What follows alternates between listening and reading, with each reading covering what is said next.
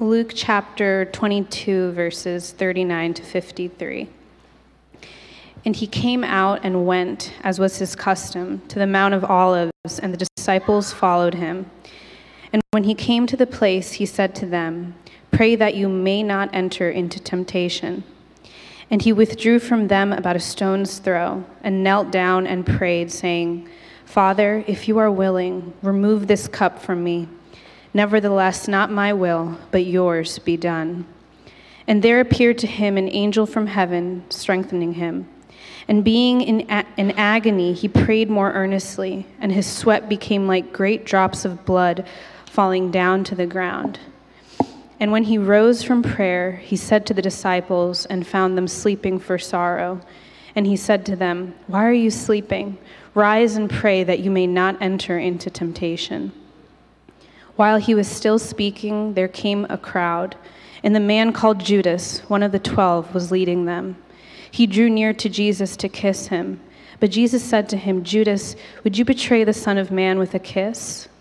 And when those who were around him saw what would follow, they said, Lord, shall we strike with the sword? And one of them struck the servant of the high priest and cut off his right ear. But Jesus said, No more of this. And he touched his ear and healed him. Then Jesus said to the chief priests and officers of the temple and elders who had come out against him, Have you come out as against a robber with swords and clubs? When I was with you day after day in the temple, you did not lay hands on me. But this is your hour, the power of darkness, and the power of darkness. This is the word of the Lord.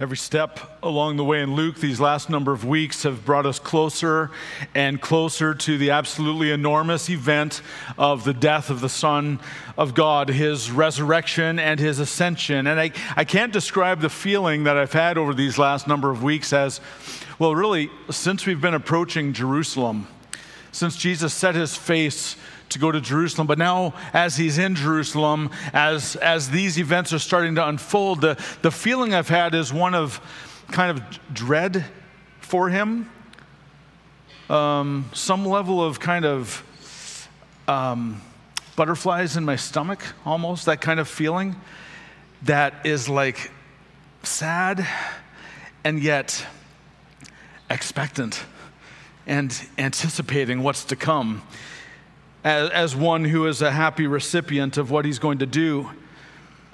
There's, there's, there's a reality here that what we come to in these texts is at the very center of our hope. So we have said the last three weeks, I think, we've entered into holy ground. Um, in, in, in the holy ground of Scripture. There's this, there's this wonderful reality that we've come to. What, what is to come amounts to the historical and geographical events of all time throughout all time and space, events that utterly divide humanity into two camps. Uh, the way that the biblical authors speak of it is those whose names are written in the book of life or the book of the Lamb, and those who aren't written in the book of the Lamb.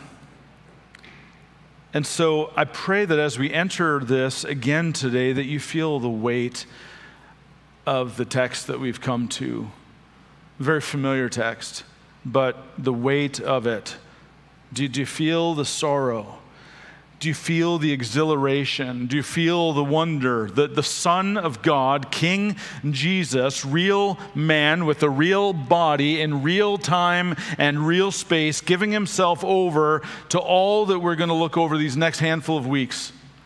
He's, he's, he's coming, he's left, the, he's left the building and he's gone to accomplish that which we preach week in and week out, the one for whom all things exist and have their being walked, talked, and loved even to death on a cross so that you and I can sit here today in comfort, in the air conditioning, safe, amid all the complexity of our lives, the complexity of our country, the complexity of our world, and that we can know peace. And we can know salvation. We can know joy. Uh, we can know contentment. We can know forgiveness and acceptance, having been adopted into the King's family. Whether we are sitting here or whether in the very dangerous land of Afghanistan or other places.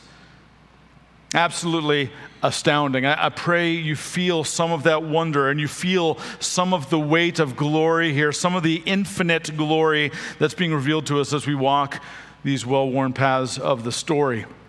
Over the last couple of weeks, we've been considering some significant things that Jesus has been teaching his disciples in the upper room. And, and remember, uh, in the sermon follow up, we've, for the last three weeks, put um, uh, some passages in John in there as ways to uh, think about the discourses of, the, of, the, of that upper room uh, in John chapter 13 through 17. So just encourage you to look at those and study those and to think, but we're in Luke, and so we've just stayed in Luke, and there's plenty to consider in Luke and what he has done, what he has said, what he has taught his disciples amid their pride, amid their blindness, amid their stubbornness, amid their confusion like we talked about last week, and their failures, and He's taught them, and He's cared for them, and He's strengthened them. And last week we left off with Jesus wrapping up his time in the upper room. And this week we find ourselves in verse 39, where we read that Jesus came out of the upper room and he headed back to the Mount of Olives where he was staying. And the disciples followed him just as they had done, you know, for the last three years. Wherever he went, it's where they went. And all of what we're going to consider this morning is going to be happening on the Mount of Olives. What we're going to consider um, uh, in the future is as it comes out of the Mount of Olives. But today, everything that happens is at the Mount of Olives. Other Gospels mention the specific name of the area in the Mount of Olives where they are. It's the Garden of Gethsemane. So, with two swords in hand, as we learned last week, ready to take on whatever comes their way, foolishly or not, the disciples follow Jesus into the garden, and what we come to is just more teaching of Jesus. Teaching not as much by words as much by actions. And Christian discipleship is both of those things words and actions. It's not just growing and knowing more information about some important things, as important as that is. It is at the very core being a learner of Christ slowly, ever so slowly, yet surely, the disciples are learning Christ. And in the garden on this very, very difficult and sorrowful night, they will learn Christ some more. And by the Spirit's power, may each of us who also feel the slow, plodding nature of learning Christ in this life come to know what Jesus is teaching and, and be not only encouraged this morning, but better equipped to live a life of increasing faith amid even severe difficulty. And so, what's Jesus teaching us in the passage? What, what is it we're to learn? For the time that we have this morning, I want us to consider a few observations from our text regarding what we can learn uh, by looking to Christ's words and his actions here. And then, as we come to a conclusion, I hope we'll have made this point clear specifically that fervent and believing prayer provides the people of God with precisely what is needed in the face of even the severest of difficulties. Consider the first observation with me for a moment. Fervent prayer prepares God's people for difficulty. Fervent prayer prepares God's people for difficulty. Now, consider the context that we're in here for a moment. You might imagine Jesus and his disciples, and put yourself into the text.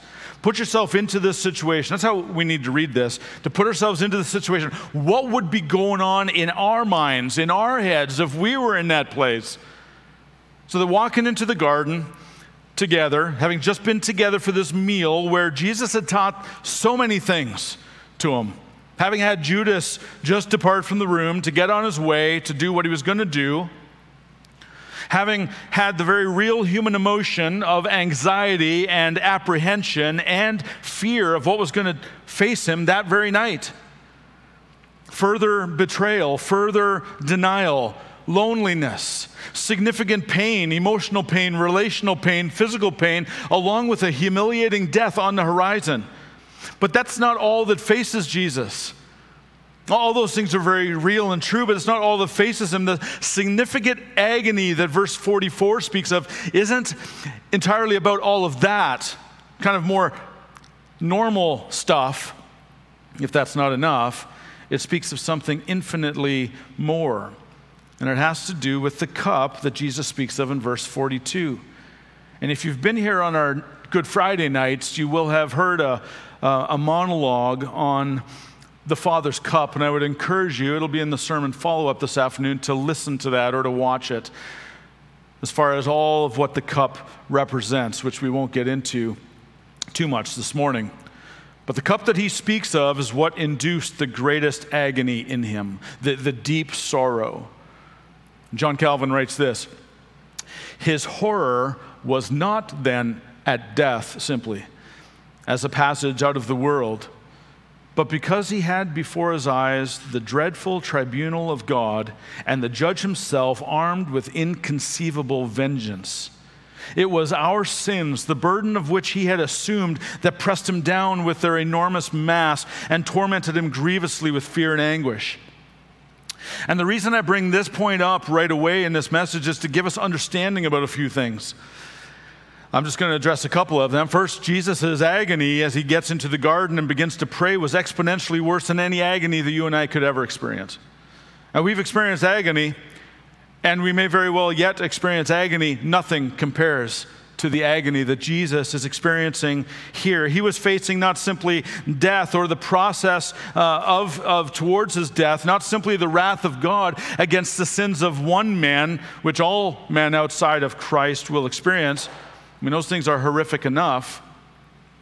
But Jesus was facing the wrath and indignation and infinite holy judgment of God against all the sins of all the people whom the Father would ever give him to redeem, to stand condemned for. Not everyone on the planet, but as Jesus stated in John chapter 6 and John chapter 10 and John chapter 17, all whom the Father had given him. Second thing to see from the get go here Jesus was a real man, living in real time, real space, with real emotions, just like you and I. And so let's not somehow put Jesus in a different category. Let's not dehumanize him or, or super spiritualize him for that matter. Scripture says he was like us in every way except without what? Sin. And so while he was in his nature God, he was also in his nature man, just like you and I, experiencing a depth of dark emotions. These emotions were not inherently sinful, they certainly could be sinful. We often take those emotions to a sinful place, but Jesus was not. These were nevertheless real emotions, real deep, dark emotions. And dark emotions to the extent, in fact, that you and I simply will never, ever experience. We, we just won't. There's no way we, we can. We're not taking on the sins of all the world, of all the Father had given him. We get tastes of what Jesus experienced guilt, loneliness, rejection. They're, they're real tastes. There's real fear real anxiety, real apprehension, real grief, real sorrow, real agony. Nevertheless, all of our real and powerful emotions, and they are real and powerful, they pale in comparison to what Jesus is experiencing on this night in the Garden of Gethsemane. Let's just land on you and, and just, you can just confess to the Lord, I, I don't get that. I don't get it. Help me to feel a little bit of it.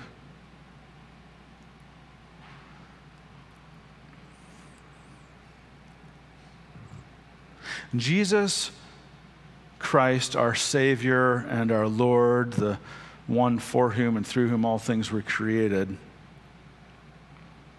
he experiences to the nth degree the very emotions that you and I experience to a lesser, although no less real manner. And so the point that I'm trying to make here in this, just by bringing this out, is that Jesus knows you. your deepest, darkest emotions. Jesus sympathizes with you. Perhaps no one else on this planet can understand what you're going through. Jesus, the King of Kings, the friend of sinners, knows precisely and to an nth degree your deepest sorrow. Now, we need to sit in that reality more often. I was sitting in this song this week, um, Jesus, friend of sinners, and, and it's true, and songs like Jesus, lover of my soul, and, and the reality is that Jesus, very real Jesus, knows my sorrow. He knows my struggle. He knows your sorrow. He knows your struggle.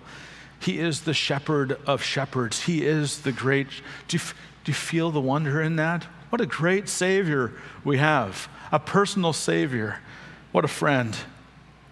So it's with this kind of weight and sorrow and anguish that Jesus enters the garden with his disciples. And, and there is um, time for one thing, one thing alone, and, and it is to pray.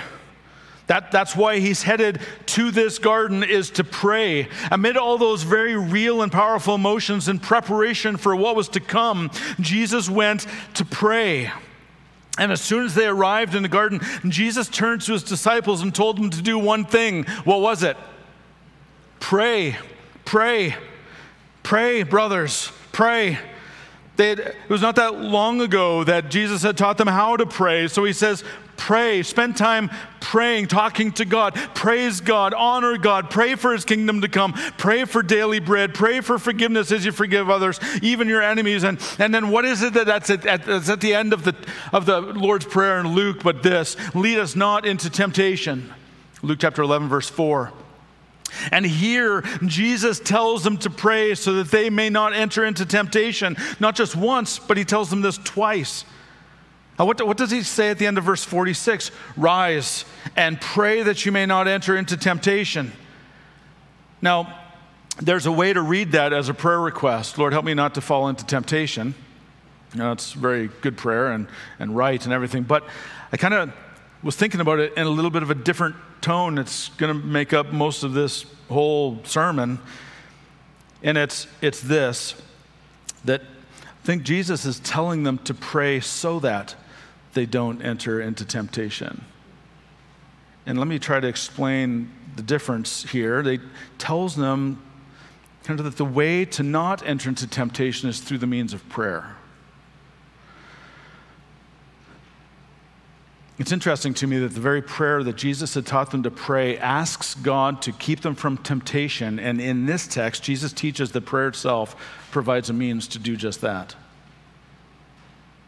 In fact, Paul tells us in Galatians 5:16 that if we walk by the Spirit, we will not gratify the desires of the flesh. And then in Ephesians 6:18, he tells us to do what? Pray in the Spirit. When? At all times. I think there's a connection here. Temptations will come. We know that. Temptations of all kinds anger, lust, greed, selfishness, self pity, and I could go on, right? We know temptations. Sometimes simply we give in to those temptations. Other times we fight specific temptations by, like, uh, uh, uh, by kind of escaping to other temptations or other good things that end up being temptations. And, but Jesus focuses in on one thing, way to fight temptation, and that is pray. The reality is that Jesus knew what was going to take place that very night, and he was what, what they were going to experience was not simply unsettling, not simply a light temptation, but a severe testing that will be absolutely faith shaking. Again, all of them walked into the garden with some level of sorrow, some level of grief. And the only way to combat that, um, according to Jesus, was not just to white knuckle things and try to walk through it in their own strength, try to dominate their emotions and just suck it up like the men they should be. No. Get, get that out of your head. It was to pray. The manliest thing to do on that night of nights was not to swing a sword, but to bow the knee and to pray.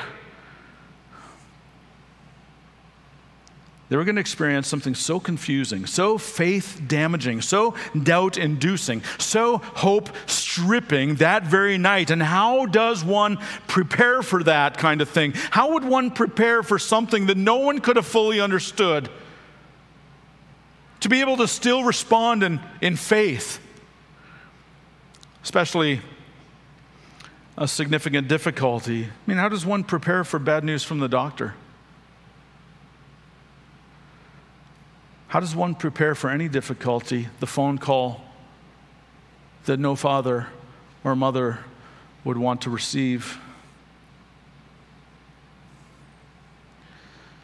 Well, here in the face of the severe test to come, Jesus tells the disciple, disciples to, to pray, just as he's going to do, just a stone's throw away. The test is going to tempt them in unique ways, and every test does. The severe test, the difficult experience, difficulty experience would test their faith. Would, would the difficulty strip them of, of their hope? Would, would the test tempt them to fall away? Would the test tempt them to lose their faith? This is what it means to enter into temptation, to fall into temptation, to give oneself over to that which tempts to the temptation to doubt God's goodness, the, the temptation to doubt God's promises, or, or, or really to move into a place of unbelief and just to cling to yourself uh, to somehow withstand the difficulty. And the difficulty certainly could cause someone to do that. We, we've known people, and perhaps there's some here today who are really wrestling with trusting the Lord, really wrestling with faith. Uh, apart from fervent and believing prayer, it certainly will move someone into a place of unbelief.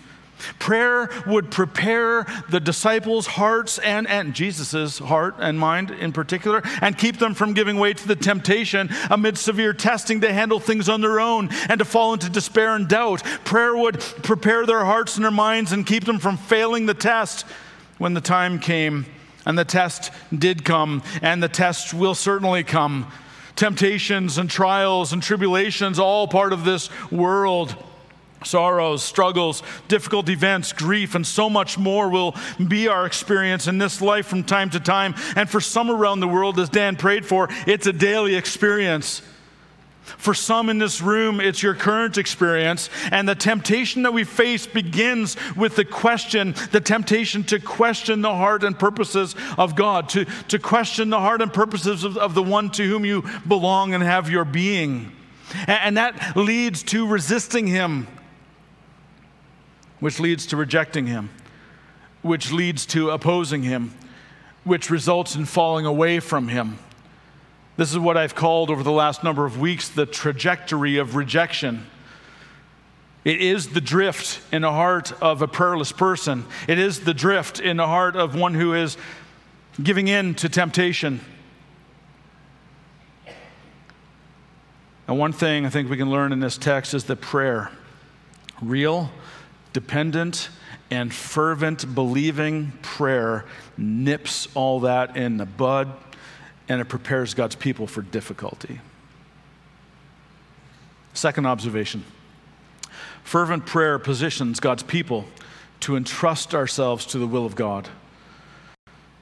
Fervent prayer positions God's people to entrust ourselves to the will of God. Now, one of the realities that takes place as we pray in fervent trust to the Lord and in preparation for the day of severe testing or in the day of severe testing is that by the grace of God, by the power of the Holy Spirit, and by the authority and uh, um, efficacy of God's word, we come to find rest in the will of God. Consider the brief prayer of Jesus in verse 42. Father, if you are willing, remove this cup from me. Nevertheless, not my will, but yours be done. Now, as we considered earlier, Jesus was in utter distress. Don't forget that. He's in utter distress over what was going to take place in just a few hours. The eternal Son of God longed. The perfect, eternal Son of God longed to be delivered from the will of God in this sovereign and severe difficulty that was approaching. He pled to be delivered. He knew the will of God, didn't he? I mean, still, he longed for it not to have to be this way. The eternal Son of God, God Himself, the second person of the Trinity, in this difficult and dark moment, desired for the will of God the Father to be accomplished some other way. If there's any other way, Father, if there's any other way, please, if there's any other way. Jesus is not itching to experience what he's going to experience. I can't, I can't wait to be beaten. I can't wait for this to happen. Not in this moment. There was something, however, that he desired more than his own desire to have this cup of suffering removed. And it was to see God's will be done on earth as it is in heaven.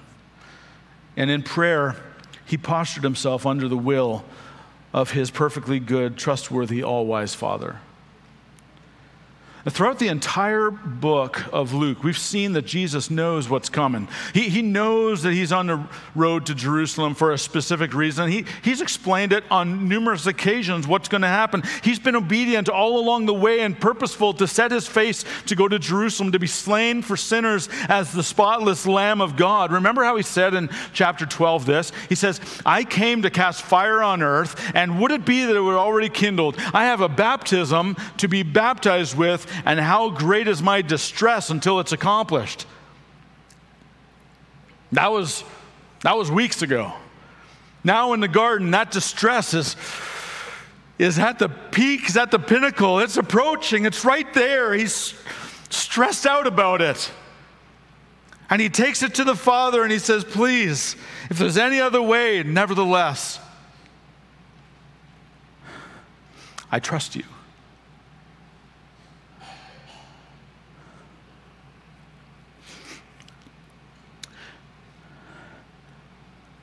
You'd be right to think that there's never been any other person in the history of the world that's felt such an intense desire to be spared the will of God in a difficult providence. And yet, what do we see? We see the eternal Son of God, Jesus Christ, who, though he was in the form of God, did not count equality with God a thing to be grasped, but he emptied himself, took the form of a servant, born in the likeness of men and being found in human form, he humbled himself by becoming obedient to the point of death, even death on a cross. Jesus, in utter agony, humbled himself before God, expressing his preference to not have to walk the path that was laid before him, but humbly submitting and surrendering in utter dependence and trust to the will of God, nevertheless. It's an act of humble obedience. It's the posture of trust. It's a posture of certainty in the faithful, faithful Father's heart and will and ways. And it's also a posture of hope, not just, okay, I guess, I guess if that's what you're going to do, then whatever. There was a, there was a posture of hope. Uh, we know that because we read in Hebrews 12 by way of calling us to look to Jesus, to look to him as an example. Look to Jesus, the founder and perfecter of our faith, who for the joy that was set before him endured the cross, despising the shame, and is seated at the right hand of the throne of God. The, the joy set before him. It, it was knowing that through the fire, through the baptism of the cross, there was the guarantee of eternal joy, not just, not just for him, but for, for all that the Father had given him, like you and like me. Redemption accomplished for all whom the Father had given him, and joy forevermore. Consider this what Phil Ryken says Jesus empowers us to follow his example in surrendering our own will to the will of God. It, it, it is not wrong to tell God what we truly desire. But even the good things we want must always be surrendered to the superior wisdom of His fatherly will. Thy will be done is one of the main petitions in the daily prayer that Jesus taught us to pray. Thus, our Lord calls us to pray this way through all the hard situations in life. It's what we pray about our losses and sorrows. It's what we pray for our ministry in all its sufferings. It's what we pray about our situation in life right now with all of its difficulties and discouragements. It's what we pray about the things in the future we wish that we could control and about everything beyond our power that we would give anything to change. And you feel that, don't you? Oh, please, Lord, if there's any other way. You say, Father, I, I will, I wish that you would take that away. Nevertheless, I surrender to you my life and my death is in your hands. Now, have you ever been there?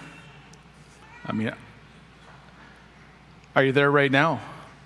Lord, is there any other way? Is it at all possible you'd remove this difficulty from us? I, I read a story this past week in that same commentary by Phil Ryken um, about Dr. James Boice. Um, and it was back in 2000 when he was diagnosed with a um, liver cancer, I believe. And, and two weeks later, just facing the likelihood of his imminent death, he stood in front of the church and he said these words.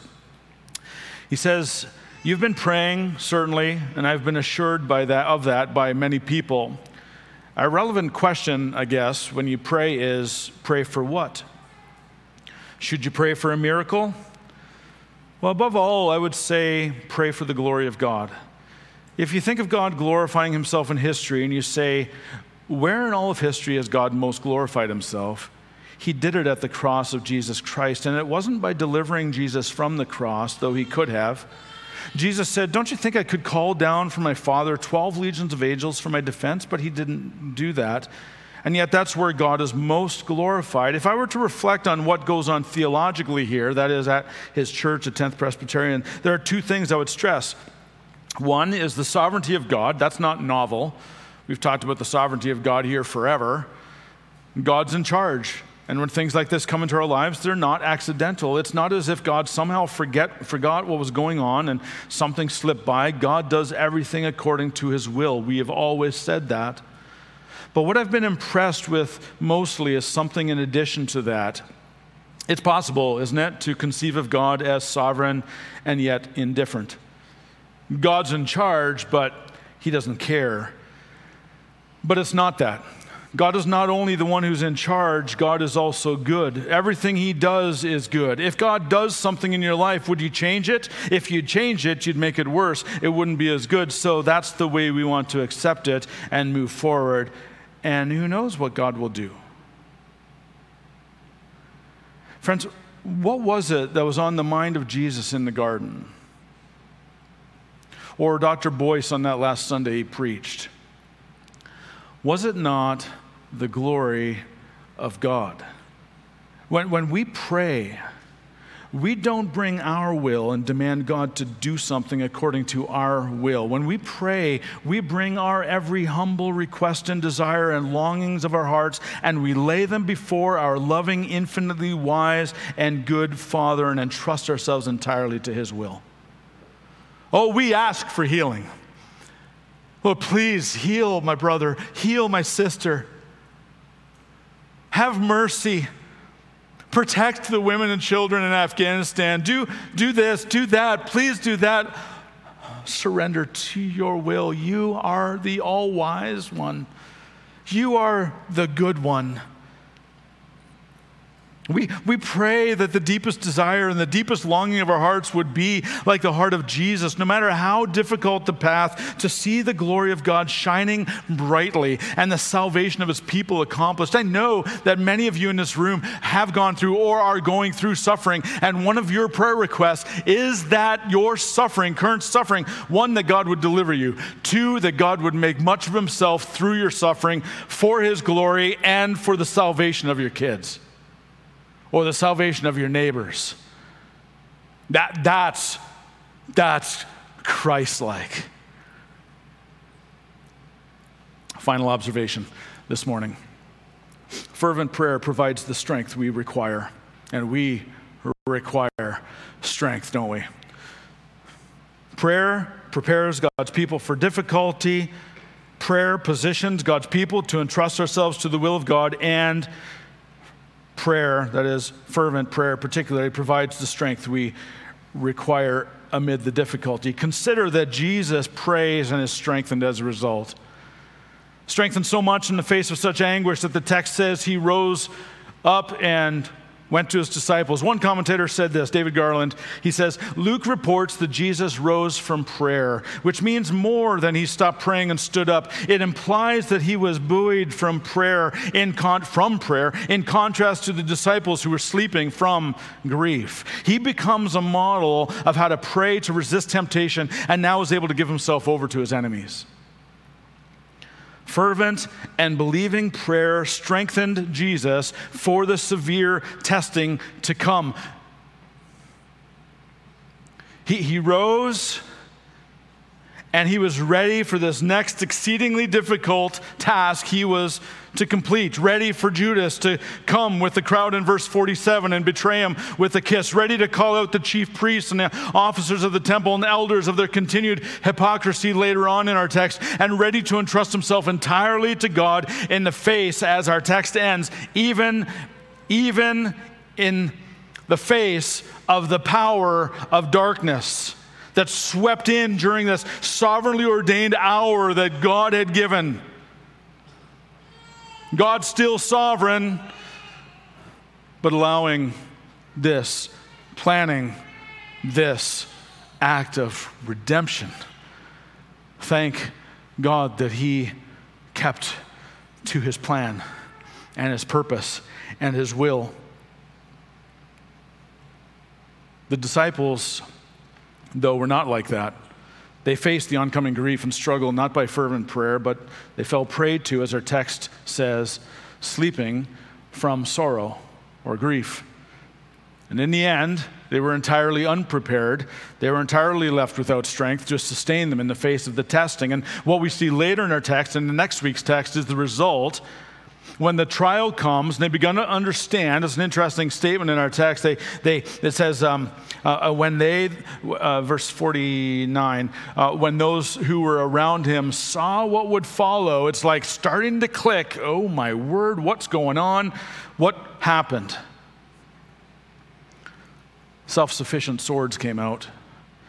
When the trial comes, a disciple denies the one to whom he's just promised he'd never leave. Other gospels tell us that when the trial comes, all his disciples run away and leave him.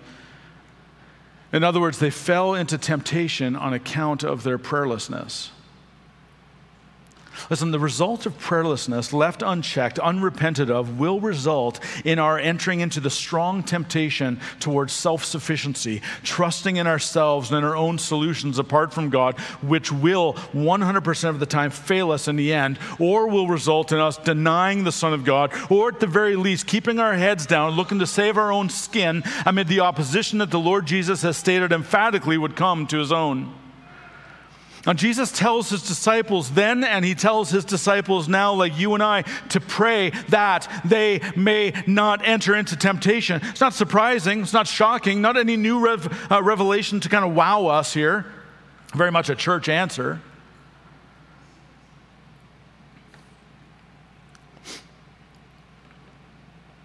The surprising and shocking thing would be that in the face of severe testing, the disciples just sat in their sorrow and ultimately fell asleep, falling prey to their grief and being entirely unprepared for the trial when it came. And we today are just not much different.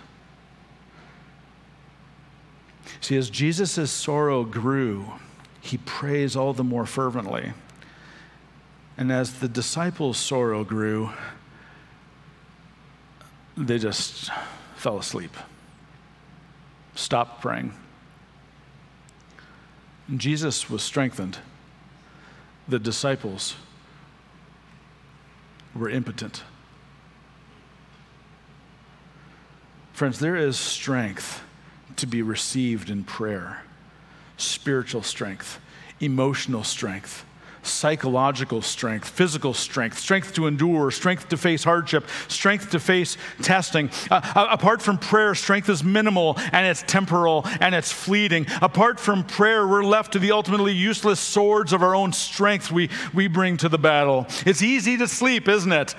it's easy to sleep. It's easy to be unaware, not alert. It's easy to get angry, to lash out with the swords of our tongues or the swords of our keyboards. We can certainly identify with the disciples in this moment as we have been able to identify with them all along the path. In difficulty, it's simply easier to find something to distract us food, movies, vacation, work, you, you name it.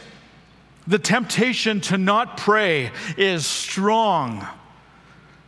The temptation to face the sorrow, the struggle, the doubts, the anguish on our own, on our own or, or through some other thing is, is very powerful. The disciples, in their prayerlessness, lashed out with lethal intention to hurt or even kill the enemies of God, while Jesus was prepared and purposed and poised through fervent and believing prayer to serve his enemies by allowing them to kill him so that if they believe on him, they'd be saved. The disciples wanted to hurt the enemies of Jesus, but Jesus intended to die for them, not kill them. In fact, he shows us just an act of mercy, doesn't he? The disciples lop the ear off of the guy, and Jesus says, Cool it. Puts the ear back on. It's just like a little notation in, in the text. But this is the heart of our Jesus, who had said, Love your enemies. Now, what are the self sufficient swords that you bring to the difficulties the Lord has brought to your life? Anger, unbelief, distrust, fear, uncertainty, anxiety. I got to. Throughout the years I've been in pastoral ministry, two things always, always, always pop up as noticeably absent in someone who is enmeshed in, in sinful struggle and doubt and anger and unbelief and incessant fear of not being in control of something. One, a lack of being in God's Word, and two, a lack of prayer. No exceptions.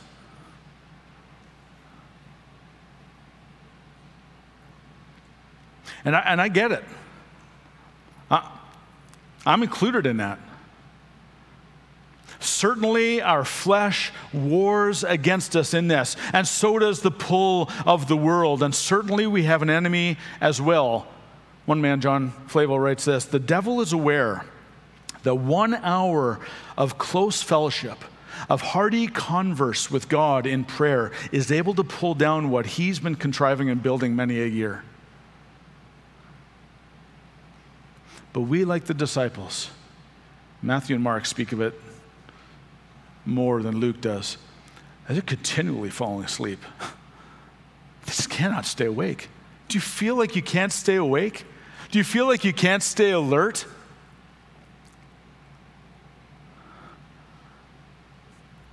There is strength to be had through prayer. Do you, do you, see? What a weapon against the enemy's devices prayer is. When we pray, we aren't just working on a spiritual discipline as though just something that we need to be doing as a Christian. We pray to tap into the very power of God and the sufficiency of God. Um, prayer, pray, pray, pray continually in the Spirit to know His will, to entrust ourselves to His will, to surrender to His will. We pray to offer our, our, our lives as living sacrifices to Him. We pray to gain the mind of Christ, to know the mind of Christ. We pray to receive grace and power and joy and rest and contentment. Far from any religious obligation, prayer is a gift to enjoy, and prayer is a gift to be strengthened by. It's a gift to be able to talk to our King. Now, this past Wednesday, uh, every one, once a month, well, every week, the elders meet for prayer unless we're out of town or something. But the last week we met with the deacons, and it's from 12 to about 1. And I was busy, 11:30, 11:45, 11:50, 11:55. I don't got time for this.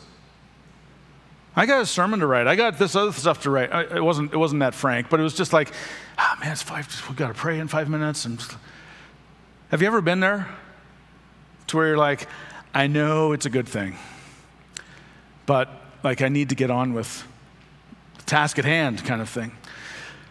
Well, um, I'm the pastor, right? So I can't like not show up. So I, I, I call in and, uh, and we enter into praying in about five minutes. And so I start, and my heart's not in it. Um, but my first prayer request was something along the lines of, Lord, I am in absolute dependence on you. And what I meant in that moment was, right now, you got to change my heart. Just in that little, uh, it was probably a five minute prayer.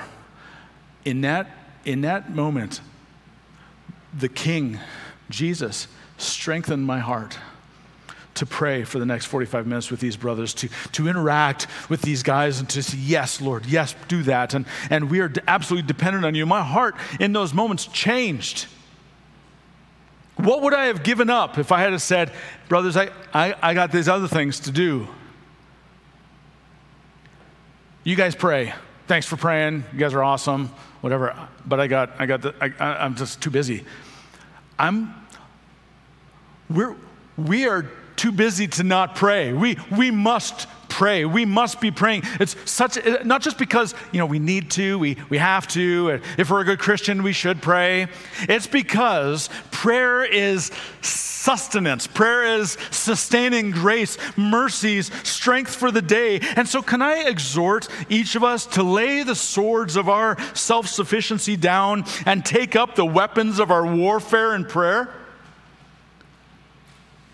To resist the enemy of our faith who keeps telling us to fight in our own strength or give up the faith and run away, to resist the enemy of our faith by bending our knees and fervently pleading and praying to the Lord, not only in the day of testing, but in the day of preparation for that day of testing, which most certainly will come. Now consider just these few verses as we close. Romans 12 12. Rejoice in hope, be patient in tribulation, be constant in prayer. There, there's, no, there's no nuance there. Be constant in prayer, be mindful. Why? Because it strengthens us. And we're interceding. And it's for the glory of God. It's not just because it's something we should do as Christians. 1 Thessalonians 5 16 through 18. Rejoice always, pray without ceasing, give thanks in all circumstances, for this is the will of God in Christ Jesus for you. And then this wonderful passage that we read a few weeks back, Ephesians 6 10 through 18. And I got to read the whole thing. Finally, Get, hear the strength. Be strong in the Lord and in the strength of his might. Put on the whole armor of God that you may be able to stand against the schemes of the devil, that you may be able to resist temptation, that you may be able to not fall into temptation. For we do not wrestle against flesh and blood, but against the rulers, against the authorities, the cosmic powers over this present darkness, against the spiritual forces of evil in the heavenly places. Therefore, take up the whole armor of God that you may be able to withstand in that evil day, and having done all, to stand firm.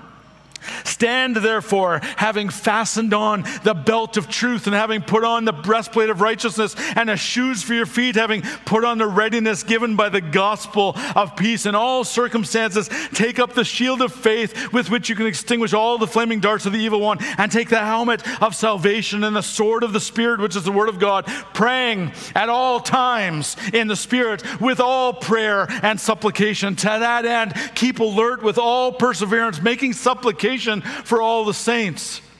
David Garland says these very important words prayer establishes roots in divine soil that not only absorbs its nutrients, but also holds one securely when the winds of testing batter one's faith. Oh, that's so good. What is it that's battering your faith today? Is it your health? The health of a loved one, the vaccine mandates, politics, the situation in Afghanistan, the wildfires, the floods, the hurricane, parenting situations, school, a battle with besetting sin, a difficult marriage, discouragement, fear, despair, depression, a quickness to anger, an unanswered prayer, an unmet desire, wrong beliefs about God, maybe past abuse, whether it's emotional, sexual, physical, or spiritual or, or some other thing. Pray that you would be strengthened to not fall into temptation and leave the God you love. Pray that you'd be strengthened to entrust yourself to the will of God. Pray that you would see afresh this morning what Phil Ryken says best in his commentary when he says, If I understand Gethsemane at all, it means that Jesus loves me even more than I can imagine. It's not just that he died for me, but that he died this horrible, damnable, God forsaken death that no one would ever want to die. He died this death because there was no other way for sinners to be saved, no easier road to redemption, no alternative to the cross. Jesus thus volunteered to do what the Father willed, choosing to do the one thing that would bring the most suffering to his body and his soul. And amid our difficulties, we go to Jesus in prayer, friends, and find strength. The hardest thing to do is to pray.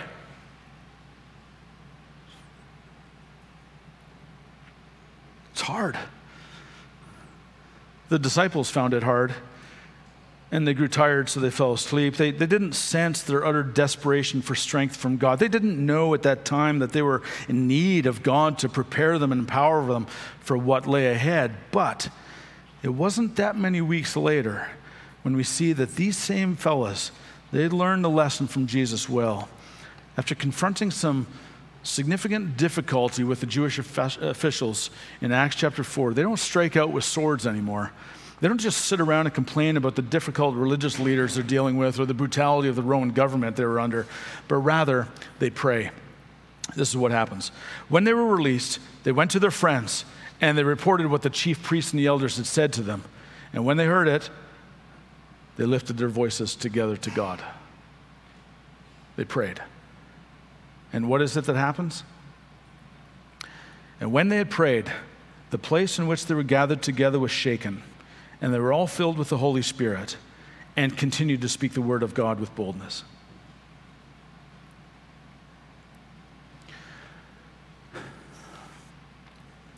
Now, do you desire strength and contentment? And even joy and satisfaction in life, whether preparing for difficult days or dealing with current difficult days? I do, and I know you do also. Friends, fervent and believing prayer provides the people of God with precisely what is needed in the face of the severest of difficulties.